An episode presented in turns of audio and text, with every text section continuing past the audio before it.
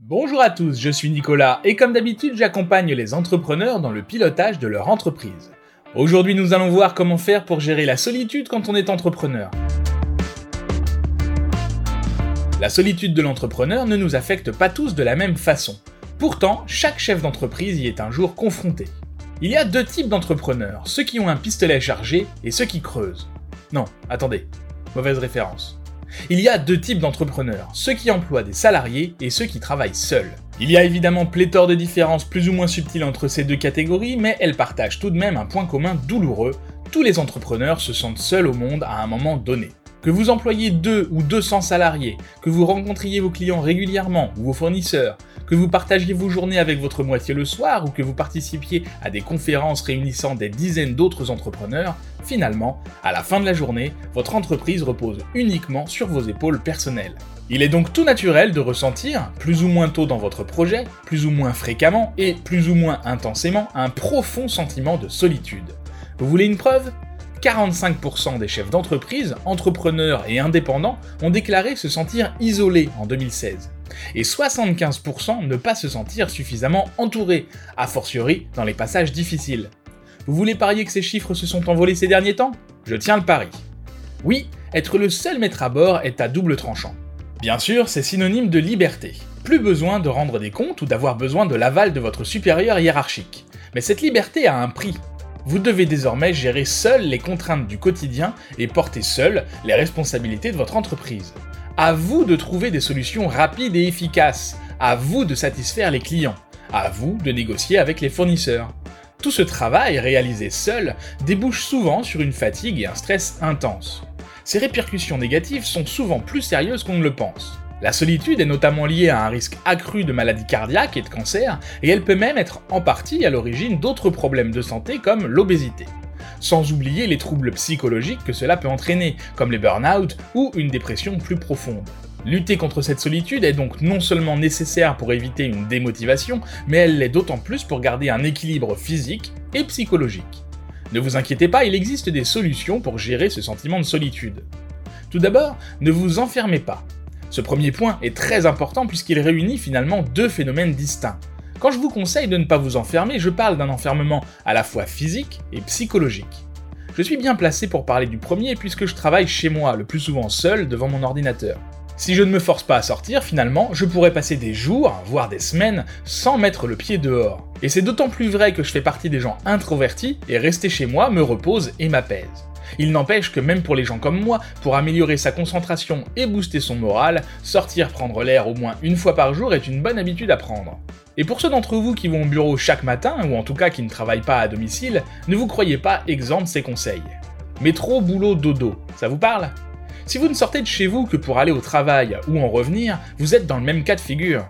Et même cause, même effet, je vous recommande de sortir, sortir et sortir.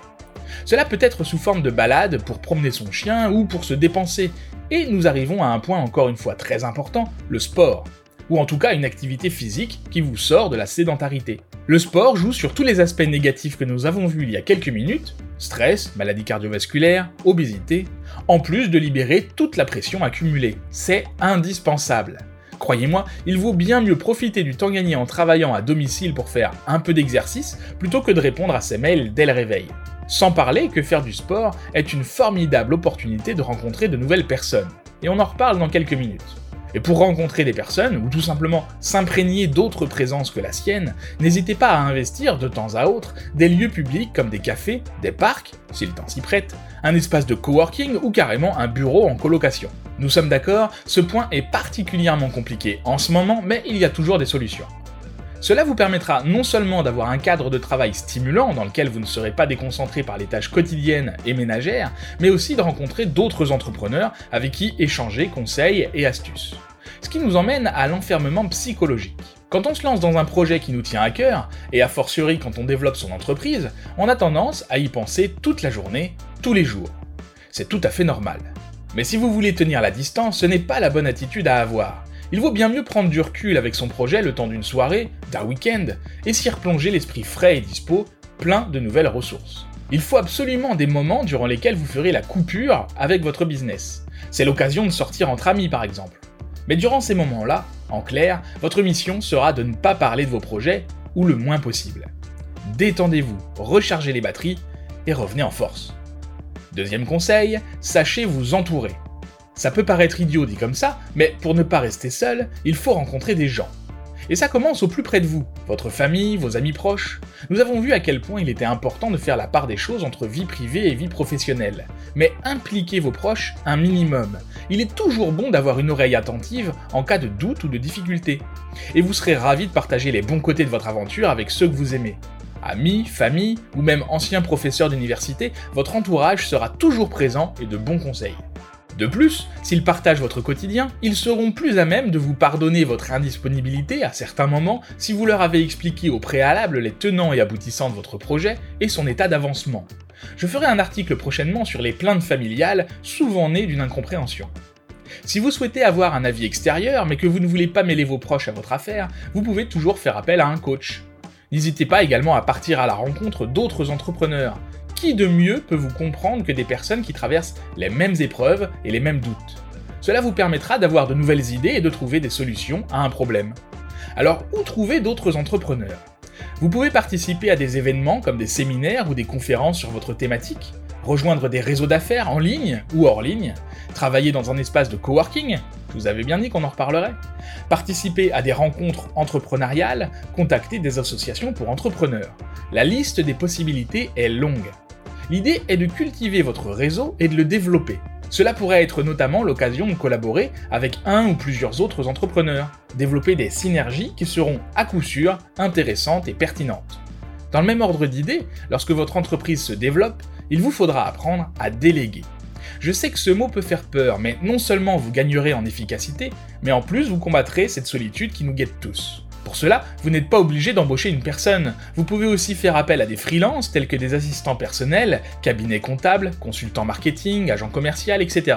Je vous conseille aussi de changer vos habitudes et de rencontrer les personnes avec qui vous travaillez, clients, fournisseurs, investisseurs, partenaires, en face à face et non pas systématiquement par mail ou téléphone. Autour d'un repas ou d'un café, ça peut être l'opportunité idéale pour rencontrer quelqu'un avec qui s'associer sur le long terme. Vous verrez, cela fait un bien fou et cela participe à développer votre réseau.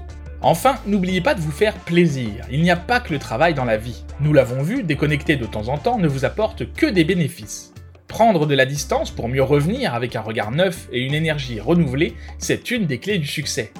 Je ne saurais que trop vous conseiller de garder le contact avec ce qui vous fait plaisir et avec ceux que vous aimez, car vous ne pourrez pas faire marche arrière pour rattraper le temps perdu. Bien sûr, votre entreprise est importante, mais n'est-ce pas le cas aussi d'autres aspects de votre vie?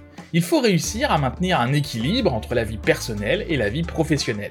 Habituez-vous à prendre du temps en dehors du travail et de votre entreprise pour vous focaliser sur vos loisirs et vos amis. Je sais que ce n'est pas simple, mais essayez d'agender ces moments dans votre planning et de respecter ces engagements aussi fortement que s'il s'agissait de rencontrer votre plus gros client. Le dernier conseil que je puisse vous donner pour vaincre la solitude de l'entrepreneur, c'est de rester positif, quoi qu'il arrive vous n'êtes pas seul. D'ailleurs, si vous voulez partager vos propres conseils et habitudes qui vous permettent de gérer cette solitude de l'entrepreneur, n'hésitez pas à laisser un commentaire dans la section dédiée. Je suis sûr que cela intéressera bon nombre d'entre nous. Et n'oubliez pas de vous abonner à la newsletter pour recevoir chaque mardi, directement dans votre boîte mail, une fiche entrepreneur qui, d'un seul coup d'œil, vous permettra d'améliorer votre pilotage d'entreprise. Je vous dis à très bientôt et bonne journée